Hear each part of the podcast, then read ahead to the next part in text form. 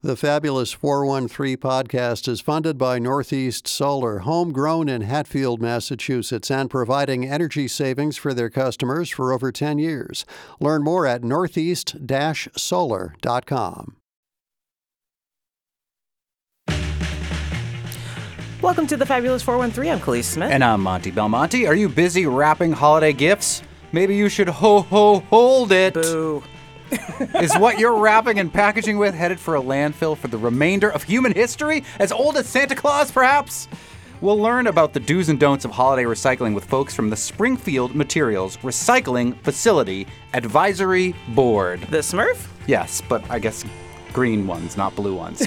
Also, I, I don't know if we should be implying that Santa Claus is as old as time. he's a new, he's a Johnny come lately. And later, remember the pro- public private partnership Governor Healey initiated after the horrible floods of this past July? Phil Korman from CISA, one of the organizing bodies who administer the Massachusetts Farm Resiliency Fund, gives us an update and the final tally from what was raised. but first, to boldly go where no man has gone before. Back at the kitchen table of Hampshire College astronomer Dr. Salman Hameed, Mr. Universe, back from your home country of Pakistan. How was your trip? Our trip was great. It was a short trip. It was for a few days, basically, including travel and everything. I mean, I was back within a week, and I love it. The first time I went to India was only for like a month, and I had jet lag for the majority of time I was in India, and then for like a month after I got back. Oh, I thought that you was gonna say like you know that it's been years, but you still have jet lag. I still have it now. I think But we're back to talking about astronomy, and tonight is something that we wish we might be able to see, but given how cloudy and rainy it's been, we probably wouldn't have been able to see it anyway. And also, given where we are on the globe, we are not going to be able to see it. But there is the eclipse of Broadway and Hollywood sensation Beetlejuice. The finer points can wait, but first you gotta say my name. the Broadway one never gets eclipsed. Let's put it this way. Uh, yeah, no, there is an eclipse of there's an asteroid passing in front of a star. So normally uh, you have a solar eclipse, a lunar eclipse, uh, but Betelgeuse is big enough actually, and um, I mean not like big as the sun, but as a star, this is one of those really unusual instances where a tiny asteroid is actually going to be passing in front of it. The asteroid is in our solar system. Betelgeuse is farther away. And these kind of eclipses give fascinating information about the star that is being eclipsed. Because you can see the same thing we talked about before, the spectroscopy, the different colors that show up when it dims in the light, or what do we learn? What could we learn about the eclipse of Betelgeuse tonight? Well, he, because there is an eclipse, so you can see sort of like the real edge details. So, for example, Betelgeuse is one of those stars that can be resolved, meaning to say you can actually see the disk a little bit from telescopes, uh, which for most stars you cannot. In fact, almost all of the stars you cannot, and there are only few stars.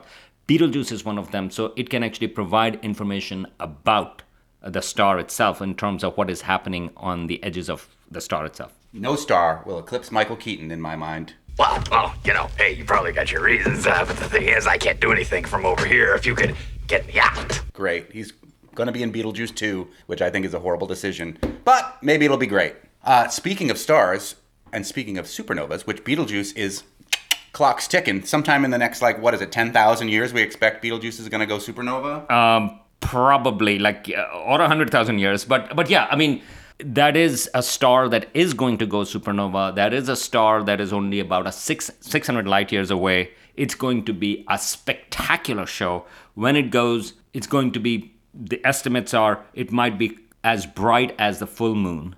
And so it will be really cool. When it's going to happen, we don't know. And I know everybody says, well, what if it has already gone off? Sure. When we think in terms of light, it's like it's getting us today. Yeah. Right? So whenever it may have already happened, sure. But the point is, is it going it's light going to get us while we are alive? I hope so. and uh, with climate change actually i don't know how long but oh, no sorry i didn't want to bring it down but yes the likelihood is like you know within the next tomorrow or 10000 years anytime in between And speaking of supernovas, supernovas, that was hard for a Boston accent person to say, and climate change, we thought we were the ones who were going to destroy our atmosphere, but turns out the universe hates us too. Well for boston accents actually they make it easy and it's supernovae Okay, cool. More than one. uh, so, Supernova is the show that comes out of WGBH Boston.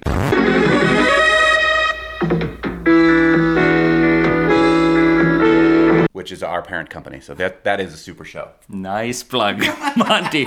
Okay, so uh, this is a story I think we talked about it. There was a bright gamma ray burst. So gamma ray bursts are, as the name suggests, these are very short bursts that are observable in gamma rays. These are some of the most energetic phenomena in the universe. And some of them occur when two neutron stars, these are dense cores of large stars, when they collide. Uh, sometimes they also happen when a large star collapses into first into a supernova and then it collapses into a black hole. And before the material turns into or goes into a black hole, the material just spins out and sort of like, you know, and is sent out in two jets. And if the jet happens to be pointing towards us, we actually detect very bright gamma rays. And gamma, those are called gamma ray bursts. And so last year, and that was in fact exactly October 9th, 2022, there was a really bright gamma ray burst that was detected. And in fact, it was dubbed the boat, the brightest of all time. Best in the business when it comes to a quarterback sneak. Let's Uh, and again, just to give you an idea, what, what is amazing about this is that that was from a supernova, 1.9 billion with a B light years away. And that is the brightest thing we have observed. That's not like our sun or a star close by. In The gamma rays. In gamma rays. In gamma Rays. When we say observe, gamma rays are invisible, so we're not really observing them. Right. And it's not really bright, but we'll we'll take it. Well, in gamma ray telescopes, and it Yeah. was so bright that it almost blinded, overwhelmed many of the gamma ray detectors. Whoa. So that's what happened uh, last year. And this is a very unusual thing. Normally, gamma ray bursts are detected and they're fine, like, you know, but this was really bright. And again, it was from 1.9 billion light years away. A star that was much bigger than our sun collapsed into a black hole. But as it was happening, as it was going through supernova, as the black hole was in the process of formation, these two jets got created. And the jet just happens to be one of the jets pointing exactly towards us. Nobody on the Jets is the greatest of all time. I'm just gonna say that. We'll have some fun. We'll beat up on these boys, huh? Let's do it. But that happened last year, and uh, there's a new paper that has come out that looked at well, what was the impact of these gamma ray bursts on our atmosphere? And this is really interesting because there are these uh, astronomers that looked at some of the data from China's seismo-electromagnetic satellite, and that is to detect changes in our atmosphere due to earthquakes. And just as a context, I should mention that just think about it now, we actually start, oftentimes we talk about results coming from Chinese satellites, Chinese telescopes, and things like that. So this is again one of those instances. And what they detected was that the ozone layer, this is the layer in our own atmosphere, which actually protects us from the ultraviolet light. Uh, it's really crucial that some of it actually got disturbed by this gamma ray burst. And so this happened 1.9 billion light years away, but it impacted the ozone layer here on Earth. So it's not just my hair care products that I used to use in the 1980s when I had hair that's going to destroy the ozone layer. It's distant collapsing stars turning into black holes 1.9 billion years ago with its gamma rays finally reaching our ozone layer here today, And the- or last year. And the concern is the same, right? I mean, the reason why those chlorofluorocarbons, those all those hairspray stuff, like you know, that was in there. The reason that it was the concern was because if you don't have ozone, then you are getting ultraviolet light uh, from the sun. And here, what happened? I mean, it's not like, oh my goodness, this year there has been far more UV light. What happened was, for a few seconds, a few, few minutes, in fact, like, you know, that these electrons were stripped out of ozone. Ozone is three oxygen atoms, uh, you know, combined together. So for a little bit, these electrons got stripped out. And that's what was measured by this satellite as electricity in some sense. I mean, they detected that, and then they reformed again. So it was a temporary destruction of ozone, no harm, nothing was a problem. It's not like suddenly you got UV radiated. No, that's not what had happened. But the point of studying this for them was that if a similar type of gamma ray burst, for example, happened uh, in our own galaxy or relatively nearby, then you can imagine ozone layer being disassembled, sort of like you know destroyed, for even if it uh, gets back together. But say, for example, for a few years, well, that would be extremely damaging. And in fact, there have been some simulations uh, people have done about that, and they think that perhaps once every billion years or so, something like that happens and may have been responsible for some of the mass extinctions. We don't know, but that gets into a lot of speculation. And it's unlikely that there's going to be a, such a gamma ray burst again within our lifetimes and certainly within the next few 10,000 or even sort of like nearby galaxies. But the point is, it can impact our ozone layer. So let's say Betelgeuse, which will be eclipsed tonight by an asteroid, is going to go supernova sometime between now and 100,000 years from now. If after it goes supernova, it goes black hole, it could release a gamma ray burst that might destroy our ozone layer, forcing us underground for an indeterminate amount of time and turn us into mole people? Uh, no. Okay. A couple of reasons. so even though big stars go supernovae, but not all of them uh, result in a black hole. And Betelgeuse is not big enough to turn into a black hole. Rather, it's expected that it will turn into a neutron star, which I actually mentioned before, but a neutron star which is a little bit bigger than a black hole. I mean, um, neutron stars is like the, as they say, size of the New York City. And so that's the core that's left. Very strange object, no question about it. And supernova also is going to be amazing, but it's not going to turn into a black hole. And then for this kind of gamma ray burst, it's also the beam you have to be in its way which is the likelihood of you being in that it's like very very very low so a betelgeuse is not going to produce gamma ray bursts in the same way as boat did the Brady of all time. Let's go! oh, no, no, right. and it's far enough. So people have looked at what will happen. I mean, is it dangerous when, uh, or is it going to be dangerous when Betelgeuse goes supernova? And it's far enough away, about 640 light years away, that it would be perfect for a spectacular show in the night sky, but far enough that it's not going to impact life on Earth. Uh, and in fact, uh, scientists think that even if there's a supernova closer by, even like 30, 40 light years away, you would be okay. But we don't know. Uh, and I would say, or I hate to say that, like there's only one way to find out. But towards the end, if I could just make a connection, it's interesting that ozone itself, along with oxygen, I mean, I mean, oxygen. A lot of the uh, molecular oxygen was produced by life, by blue-green algae earlier on, and it was the interaction with ultraviolet light and molecular oxygen that created ozone. Three oxygen atoms together. That's what it did, and that layer was formed around 600 million years ago. Before that, all life was pretty much under the oceans because that's what provided protection from ultraviolet light. And this ozone is the one that actually allowed, in some ways, species to come out, both first plants and then also crawling animals uh, from the ocean, uh, and evolution took place. But before that, without the ozone, it was all just under the ocean and microbial life. So we got to protect that thing. No more hairsprays with chlorofluorocarbons, and stay away from us.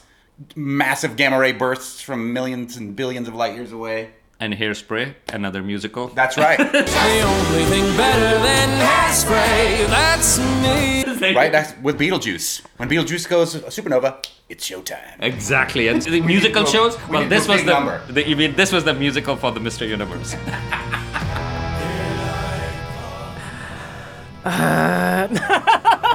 Coming up, find out what the proper things from the season are to recycle and keep you out of Krampus's clutches. We'll talk to Arlene Miller and Amy Donovan from the Springfield Materials Recycling Facility Advisory Board. But first, Governor Healey's Massachusetts Farm Resiliency Fund just handed out its last round of checks to farmers impacted by the July floods. And we'll get a final update from the fund from Phil Korman from CISA. You're listening to the Fabulous 413 on 88.5 NEPM. You hear an echo? Is my sound okay? Yep. Let's see, whose mic shouldn't be on? Or do you have your are your speakers on, Kaliis? Oh, there we go. I keep forgetting. There's always one extra thing you got to do. Uh, I thought getting out of bed was the one extra thing we had to do. It was, it was so dark this morning. It was really hard for me to get out of bed. I was like, oh my god, This is feeling like a long December. 10 more days until the light and returns. there's reason to believe maybe, Maybe this year will be better than the last. I loved Counting Crows in those early days. But that, okay, I stand by the fact that second album of theirs is a pretty perfect album. Recovering the Satellites is a really, really good album. I even think the third album, This Desert Life, is great too. It's okay, but it's not Recovering the Satellites good. Recovering the Satellites was like came out of left field. Nobody was expecting anything from them, and it just kind of blew us all away with how good it was. One of the most rock and roll moments of my entire life was going to the Paradise and drinking with Adam Duritz, and also at the time Ryan Adams, which was cool. no Well, longer cool. um, Adam Duritz also like when when you look at it, Adam Duritz is kind of the Michael McDonald of like the 90 late 90s early aughts. He shows up in all of these places he really shouldn't be doing backup for reasons no one understands. Yeah. And later on you realize, "Oh wait, no, that's Adam Duritz Yep. on that like 6th Avenue Heartache. That's Adam Yeah, Duritz." on Ryan Like, Adams Gold. That's why he was Adam there at that Duritz. show. Yeah. Like all of these like '90s people in that vein using him on on background vocals, and it's like, why were you so popular? Right. Your voice is so distinctive. How does this even work? I'm glad he lost the dreads. Anyway, I, you know, I think you guys do this back and forth pretty well. You should think about doing a podcast or something. what about a radio show, Phil? I'm still old school. All right, all right. All right. Try the radio show. I can You- be with the yeah, but if you do it, it's probably you'll probably so old school you'll focus on an area code. I know, right? Nuance and little bits are our thing. Welcome to the Fabulous 413. I'm Monte Belmonte. And I'm Kaliis Smith. And we're speaking with Phil Korman from CISA, the local hero, folks. Uh, we're not talking to a farmer, as we so often do with Phil Korman. We are talking about relief that has been given to farmers through CISA, through the Community Foundation of Western Mass, and through the United Way of Central Mass. Perhaps you remember back after the floods of July that Massachusetts Governor Maura Healey, in conjunction with these organizations, created what she was calling the Farm Resiliency. And resiliency is a word that my phone likes to tell me doesn't exist. It always says it's, in, it's not a real word. Uh, the Farm Resiliency Fund. And That's terrifying, I actually, to think about for a moment. Your phone doesn't think resilience is real. it thinks resiliency Resiliency is not is- real. Resilient, yes. Resilience, yes, but not resiliency. But we'll see how much resiliency this Farm Resiliency Fund has distributed with Phil Korman. Give us an update on what's been going on with this fund that we did a fundraiser for back in the fall that we've been talking about um, multiple times on this show. Where are we at with that, Phil? The fund has just distributed the second round and final round of funding. An amazing total of $3.3 million was raised statewide from individuals and businesses, communities throughout the Commonwealth, and almost 230 farms received monies from this fund. Tell us about how the farms were became recipients. Did they have to sign up? What was the process? So the process was very simple, and that was purposeful because the first round was to get $10,000 out to every single farm that was eligible who applied. And the only farms that didn't get 10,000 were farms who didn't suffer any damages or they had less than $10,000 of damage. So the, the application process was very simple. It was a one pager filling in information. The application was sent directly to the United Way of Central Massachusetts, who did an amazing job and took no resources from the fund to do this work. Mm-hmm. And we turned that first round round around, round around Yeah, yeah. very quickly. Um, the second round, we did try to think a little bit more about greater need. So if you got $10,000 in the first round, you could not apply in the second round unless you had damages of $80,000 or more. And then we sort of step laddered it up depending on what your need was. So those with the greatest, greatest need might have received 35,000 in the second round, 10,000 in the first for a total of $45,000. So that's the max that any one farm would have received from this fund? Correct, correct. And uh, we're waiting to hear, which will be happening very soon, the government response because we always understood, even though Governor Healey put the call out and us three organizations responded, we always understood there was going to be a state government response with more resources, as it should be. The private sector cannot replace tax dollars and na- in natural and national emergencies like we're experiencing around climate Say change. it louder for the people in the back. Yeah. The private sector. We're speaking with Phil Korman from CISA, the local hero, folks. We're getting an update on the Farm Resiliency Fund, which has distributed $3.3 million to 228 farms. What was remarkable about this fund is that the governor herself instituted this right away with these nonprofit organizations, knowing that the, the ship of state was going to take so long to offer this relief. Is that something that you have seen happen before in, in your time? Because there have been, you know, natural disasters, Hurricane Irene, so many different farm related disasters over the course of, of your tenure at CISA. Well, I think what was kind of beautiful about this is everyone under, had the same opinion, which was the lion's share of support has to come from government but the private sector and the community can respond more quickly and get something to farmers.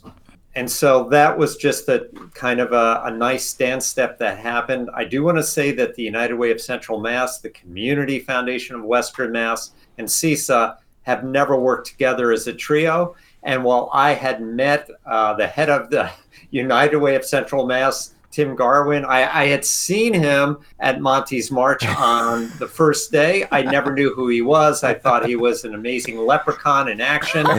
Um, he is. So that was just kind of beautiful. And egos were totally left out outside of the room. And we all spent a lot of time through the summer, through our vacations, making sure to be there for the folks who were there for us every day, the farmers who grow food and put it on our tables. Can you talk a little bit about the behind the scenes stuff that went on between those three organizations? Because I know, you know, because I know Tim Garvin, because I'm very familiar with the Community Foundation, that there were, there were weekly conversations. Yeah, they talked to us about your Zoom meetings yeah. and how cute they were. yeah, so our meetings consisted of, um, you know, a Zoom meeting once a week, no matter where we were. The other representatives were the Commissioner of Mass Department of Ag Resources and the Governor's Office representative in Western Mass. So it was the three nonprofits and the two government folks. And we just had very candid conversations. We had businesses we knew we had to contact or we thought we'd have an interest in stepping up. We had different events going on in different parts of the state and it all kind of came together beautifully. It really did. We're speaking with Phil Korman from CISA, who's one of the three organizations that were administering this Governor Healey instituted Farm Resiliency Fund that has distributed $3.3 million to 228 farms in response to the floods that happened uh, back in July. Do you know how many of the farms, of the 228 farms that got funds from this fund, were in Western Massachusetts, were in the 413? The overwhelming majority of the farms that received funding were in the 413, and in part that's because uh, this was solely focused on the rains and floods and not the February and May freezing temperatures that caused damage to peaches and other fruit trees. And for that reason, we have a lot of floodplains here in, in the Connecticut River Valley. There are some clearly flooding and rains over time that impacted central Mass and uh, those farms also receive support. But again, overwhelming majority were out here in the Connecticut River Valley and West. So is the fund done now, like with with distribution, raising funds, trying to get money in the hands of farmers? Is it basically kind of at its end point, or is there more that the fund is seeking to do? I think I would say, and I hope I'm not speaking out of turn, that we're putting it into cold storage. Mm-hmm. And that if you know, we know that there is no normal or new normal. There's just unknown when it comes to climate crisis and change. And so I would like to think that if something bad happens in 2024, these three organizations could step up and maybe others would join, and we sort of have the blueprint for how to move forward. So, setting it up as kind of like a disaster savings account. Yeah, and and on the other hand, I think maybe even on the 413, maybe you have or have not yet talked about a bill that's been filed by Senator Comerford and State Representative Blais about a disaster relief fund, not solely for farmers, but we don't have one in Massachusetts, and most states do have money set aside for natural disasters that affect municipalities and roads and farms, et cetera you know that that may be a way to not have to have a supplemental budget of 20 million dollars get introduced every time as we had to do this year mm-hmm. which went with blazing speed for government, by the way. Natalie Blazing Speed. Rep- Representative Natalie Blais represents the uh, First Franklin Yeah, District. okay, in we'll Beacon let you get away with that one. Uh, Phil, what you do, a lot of your job with CISA is, is interacting with farms, and we have now heard how many farms uh, received money from this 228 farms across the Commonwealth. What has been some of the feedback that you have heard from the farmers who received some of these relief funds through this Farm Resiliency Fund? First of all, what was so appreciated was the speed at which the money came. Not that it was going to take care of their needs, because even this 3.3 million and the 20 million that Mass Department of Ag Resources is distributing this week, that will not probably cover half of the losses farms have experienced through all the disasters of 2023. Hmm. But I think what they walked away with farmers was A, they were being seen, that their needs were being responded to, the community respected and cared so much for the work that they do. Do you think that there are further things that this partnership between your organization, CISA, and United Way of Central Mass and the Community Fund, are there more things like this that you would like to enact over the coming years? Maybe not necessarily for disaster relief, but in other ways to help agriculture in our area? That's a great question. I think we're just winding this down. We haven't had even the chance to get together, you know, break bread and celebrate what we did. um, but I think what's so great is the community, you know, foundation. By the way, was a supporter of this fund, which Yeah. is amazing. So they have skin in the game. I think they think now in a much deeper way than in the past that uh, farms are such a unique part of our landscape and is therefore a unique part of what the Community Foundation's territory includes, and how many community foundations in this country include agriculture in what they care about. I think maybe a handful, if that much. In terms of the United Way of Central Mass, I think Tim shows up everywhere for everything. God bless him. God bless him Uh, indeed. so uh, I think uh, you know relationships are so important in an emergency, and they will always be there. Phil Korman from CISA, one of the three organizations who were administering the Governor Healey administration instigated Farm Resiliency Fund that's distributed $3.3 million to the 228 farms throughout the Commonwealth in wake of the floods of the summer and the other disasters that our farmers have experienced. Thanks for doing this, Phil. It's, uh, it was really a, a wonderful way to show the kind of community that Western Massachusetts is and that our agricultural community, which is such an important part of it, is as well. Just love living in the 413. Thank you for the shameless plug. Every time you use that, we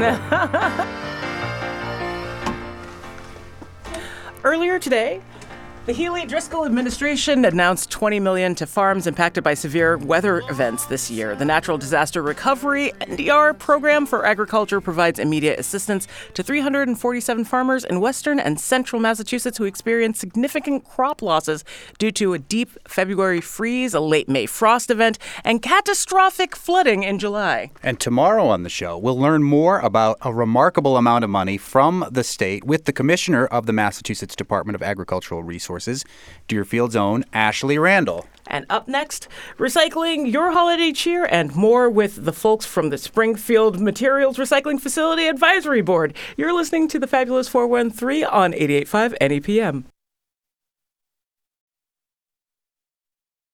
Pretty paper, pretty ribbons blue. Welcome back to the Fabulous 413. Willie Nelson there is singing about pretty paper and pretty ribbons of blue, but can you put your pretty paper and pretty ribbons of blue in those blue recycle bins? And how does that translate to recycling year round? Joining us is Arlene Miller, chair of the Springfield Materials Recycling Facilities Advisory Board, former Mass DEP Municipal Assistance Coordinator for Western Mass for 20 plus years. As well as Amy Donovan from the Springfield MRF Advisory Board, member for 12 plus years, the program director at Franklin County Solid Waste Management District, and one of the board's experts on acceptable materials and where material is sent after the MRF has had its way with it. I have known Amy for a long time uh, and has you have advised me over the years in my own personal and private and professional life about things that can and can't be recycled. And you're also kind of the queen of composting of all of Franklin Oh, County. we got to talk after this. Yeah. I have some things that I like, much like uh, our engineers' questions about recycling, I have some things about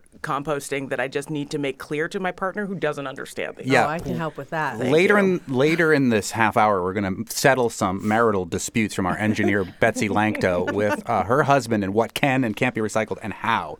But uh, Arlene Miller, who is the chair of the Springfield MRF, which why don't you call it the Smurf? Some people do. Yeah, it's Just kinda weird. Everybody calls it the the the MRF, but it's the Springfield MRF, so it's the Smurf. It's right there. It It's- is a Smurf, but there are MRF sort of uh, explains what it does. Uh, Mm. Materials recycling facilities. The S kind of distracts, is why we don't use it. Okay. But, but you can call it whatever you like. Yeah. That's not a marital dispute. No, not, not yet. Not yet. Um, no. Tell us what the MRF is, Arlene. Okay, the MRF is well. First of all, uh, it's a where you, it's all where all our stuff, recycling stuff from Western Mass goes. All four counties. All four. All four counties. Sixty-six communities, dual stream communities, not not the single stream communities. But um, going back, it is a it is an experiment. Is, is what it was. It was started about thirty years ago, uh, when the state said wanted to start promoting recycling, and they said if if we built it, they'll come, Uh-huh. kind of thing. So the state owns the building.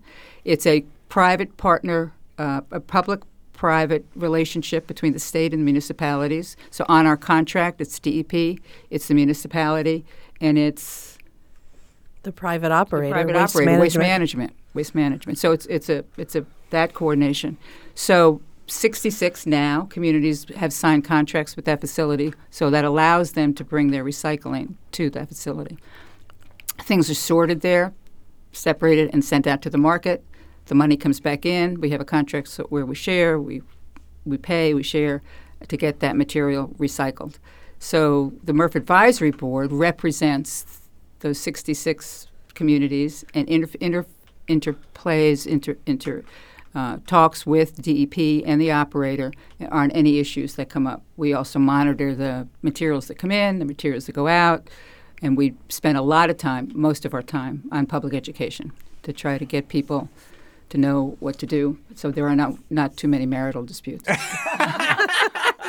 Um, Ar- Arlene, are there representatives from each of those 66 municipalities that are also involved, or do you, uh, as advisory board members, represent a bulk of them, or do you represent certain members of the community? I know, Amy, you're very much involved in Franklin County. How does it, how does it work? Yeah, three. There are three representatives from each county, uh, each of the four counties. Okay. And so they and they each of them, each of us, represent sort of own five or six of the communities, represent directly th- those communities. We Uh-huh. don't. We have we have to either live or work in the community we represent. So who do you represent then, Arlene? Longmeadow, Longmeadow, um, East Longmeadow, uh, Wilbraham, East uh, Hampden, uh, Becket. So not not Becket. Um, Chester. No, no, no, far- not far. Otis, Blandford. Those- Nice. Ham, Hmm. Yeah, Hampden. I said. Yeah. I don't. I don't. I think I might have missed one. but, but those are the ones that I, I represent. That that core of, of uh, around around the city.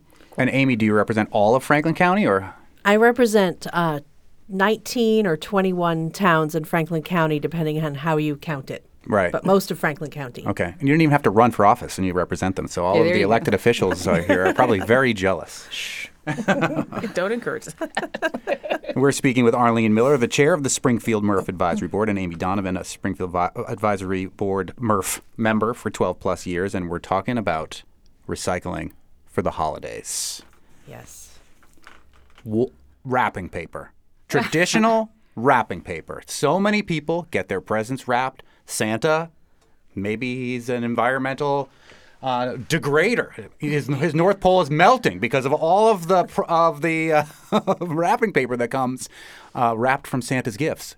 Wrapping paper is I think one it's thing. more the plastic packaging that the toys well, are in. yeah, let's Like, get to that. Wrapping paper, definite no-no, right? Well, actually, there's some some details there to, to convey. Okay. So, regular wrapping paper, gift wrap that you buy in a roll, if it's just regular colors and the regular stuff, yes, that's recyclable. Except, very important here, if it contains glitter, foil, or metallic inks, then Oh. it's a no. Wait, so that makes sense. Even if it's just colored wrapping paper that's got that fancy kind of sheen to it, is fine. recyclable? Yeah, it's just like a magazine. You know, it's got that Oh, okay. that shiny, glossy surface. That's okay, but it's the metallic stuff. So, picture a beautifully wrapped present in gold or silver or a pattern that has a lot of shiny gold metallics.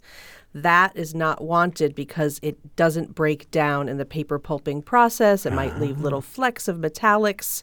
It doesn't it doesn't disappear into the pulp like the rest of the paper. So we we do want um, cardboard, paperboard, regular paper, all the papers we use in our daily lives, brochures, magazines, newspapers, um, but we don't want any uh, paper products with foil, metallic inks, or glitter. And that includes cards. So when you go shopping for your card, if it's not too late, uh, It's never too late, Amy. um, look for those cards that don't have a lot of embellishments. Um, the photo cards are not recyclable either, like photo traditional photographs. So look oh, for so the if like your friends send you pictures of their cute family in these glossy photos, and you're like, ugh, I can't stand to see how wonderful their life appears to be. Don't put it in the recycling. No, put it straight in No, the trash. or just save it forever, like I do. Cut it up into tiny bits. and recycle it into your own cards, mosaic it into something that Yeah, you'd turn like it into better. something yeah, else. so Kaliis just touched on reuse. So Yeah. there's a million things you can reuse um, newspaper, um, old maps, magazines, calendars to wrap your gifts, or reuse materials from year to year.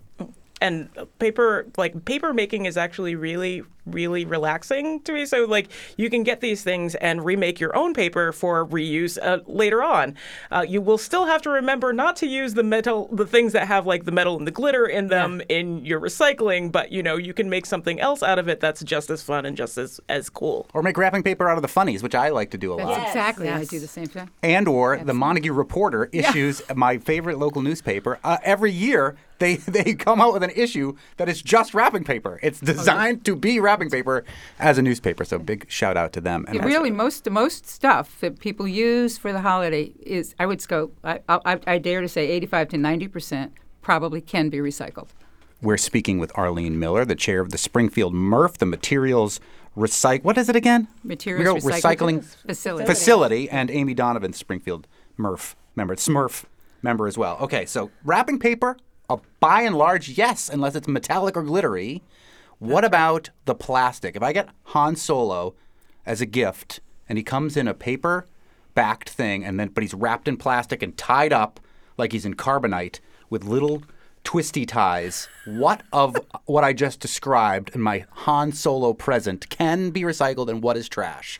Let's give this one to Arlene. No, no, give it to Amy. Okay, Amy. I, I was going to ask if it's if it's a if it's plastic that's uh, you know like a bag, or if it's plastic rigid. If it's, It's rigid, ri- it's like plastic. kind of rigid- rigid, rigid but mostly junk, like tiny, like you know, Yeah. slightly rigid plastic. and often marked with like the a six or a, a three a number Yeah. a number Right, Let's right. talk The dread- about those the dreaded number. numbers. The dreaded too. number. Dreaded Yeah. Well, you heard the good news that most paper is recyclable, but the bad news is that these molded formed packages that wrap up toys or electronics or things like that are not accepted in recycling. If you have to get the scissors out to open it, you could just keep cutting it right into the trash because it's garbage.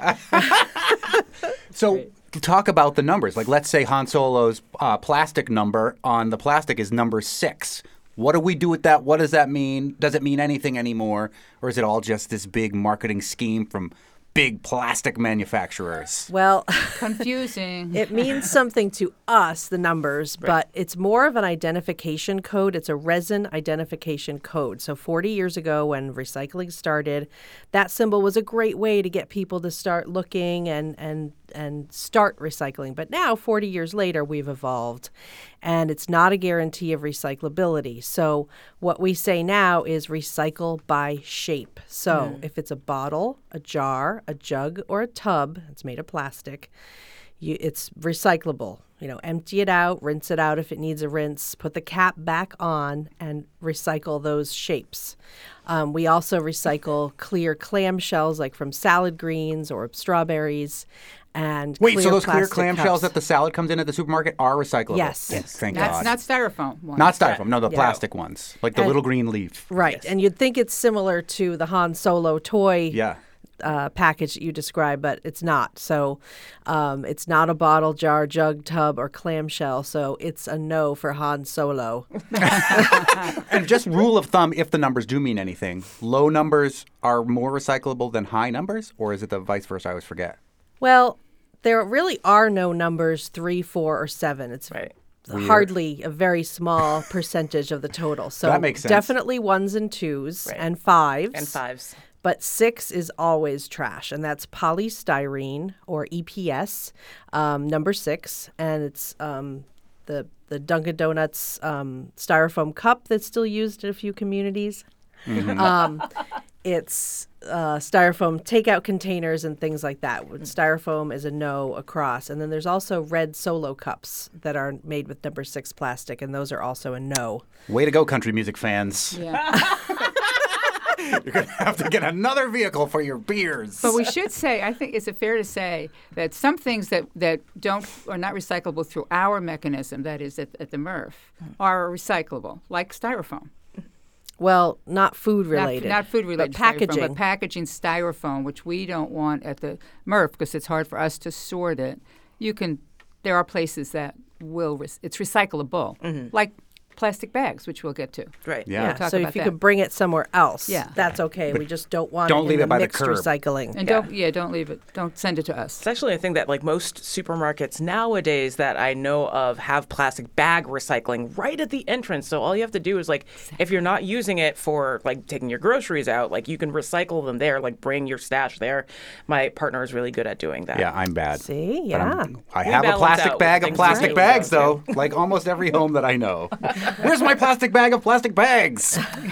Any other holiday related questions you got before we uh, come back to some uh, marital dispute set, uh, setting? Uh, I don't think so. Like those were the big ones. This is the packaging Yeah. inside the the the toys, the the containers, the the the games that are always the question. The outside, I think I knew about the the mixed materials issue, but um and also like if you have boxes with like the plastic on it, take the plastic off before you put it into the recycling. Is that true?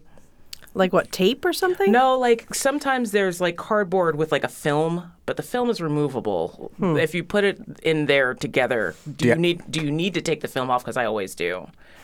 It's like you get it's like the little like plastic window that you can see the toy Oh. through. That's okay because That's okay. We can accept uh, paper products like tissue boxes and pasta boxes and envelopes that have the windows. Ah, Yeah. So that would be okay too. If you're fastidious like I am and you want to rip that out and throw it away, you can do that. Is that better have to, do? Or it doesn't really matter? It doesn't really matter. yeah, I want to make my life easier. Yeah. Christmas lights? No. Holiday lights? Oh, no. yeah, that's what that's asking important. that. That's Yes. very important. Okay, why not? Go ahead, Arlene. Well, first of all, they're, they're tanglers, so it's a Yeah. long thing. And so pic- picture that at the MRF, the way things are sorted, they're on a conveyor belt as if you're going to the grocery store and your, and your stuff is moving. And anything that's tangles like that can get caught in the conveyor belt and Right. the, it, you know, drops the line down, has to stop. So it just, now, we some places take, some, some transfer stations, recycling centers may accept those tangler lights, the Christmas lights, because their metal dealer uh, Mm-hmm. may take those. Not all. You'd have to check with your community. In Franklin County, some do. Yeah, In so the- in the scrap metal dumpster for scrap metal recycling for, you know, stoves and pots and pans, you can put your Christmas light strings in there or any holiday light strings, Valentine's Day, Yeah. Halloween, Right. just not in the mixed recycling. Right. Yeah. So that's awesome though that you ca- that it doesn't have to go be junk. There you should ch- inquire with your transfer station. That's Yeah, because transfer stations accept a lot of different materials and a lot of different streams, so it's a good place to explore. Anything else about the holidays that you want to let us know before we get into settling marital disputes or Well, what about packing peanuts and that kind of stuff? I guess that's not. Uh, well, we could mention that pack and ship stores accept um, reusable packing supplies like packing peanuts, the air pillows, the bubble wrap, any of that stuff. If it's clean and dry, call your local pack and ship store. UPS, and kind of thing. Yeah. the UPS store is a good one. And see if they will accept it for reuse and just keep that material going. And then some of those plastic bag like materials, like the air pillows and Mhm. the bubble wrap, can go into the plastic film and bag recycling programs in the grocery stores. Oh, another pro tip. But Pro also, tip. like, I mean, not that you should keep a pile of that in your house, but it's really great for moving, and I bet you know somebody who's moving. That's right. Also, bubble wrap therapeutic. Who doesn't like to go through the little bubble wrap one by one? You know? No. Oh, I love doing that. But, but the big thing about we, we, we can't say it enough is when you're sorting your material for the holiday and you're getting ready to bring it or to put it in your blue bin or wherever, do not put it first in a plastic bag and then in the blue bin. So Okay. no, Just where do the plastic bags go? You know. Plastic bags go to the plastic bag recycling. Exactly, and they don't. If they come to the MRF, it's again it clogs up the conveyor belt. We're speaking with Arlene Miller, the chair of the Springfield MRF, the Smurf, as well as Amy Donovan, who is on the advisory board of the Smurf. And we're going to uh, settle some marital disputes coming up in just a minute. You're listening to the Fabulous 413 on 88.5 NEPM. La la la la la la, sing a happy song.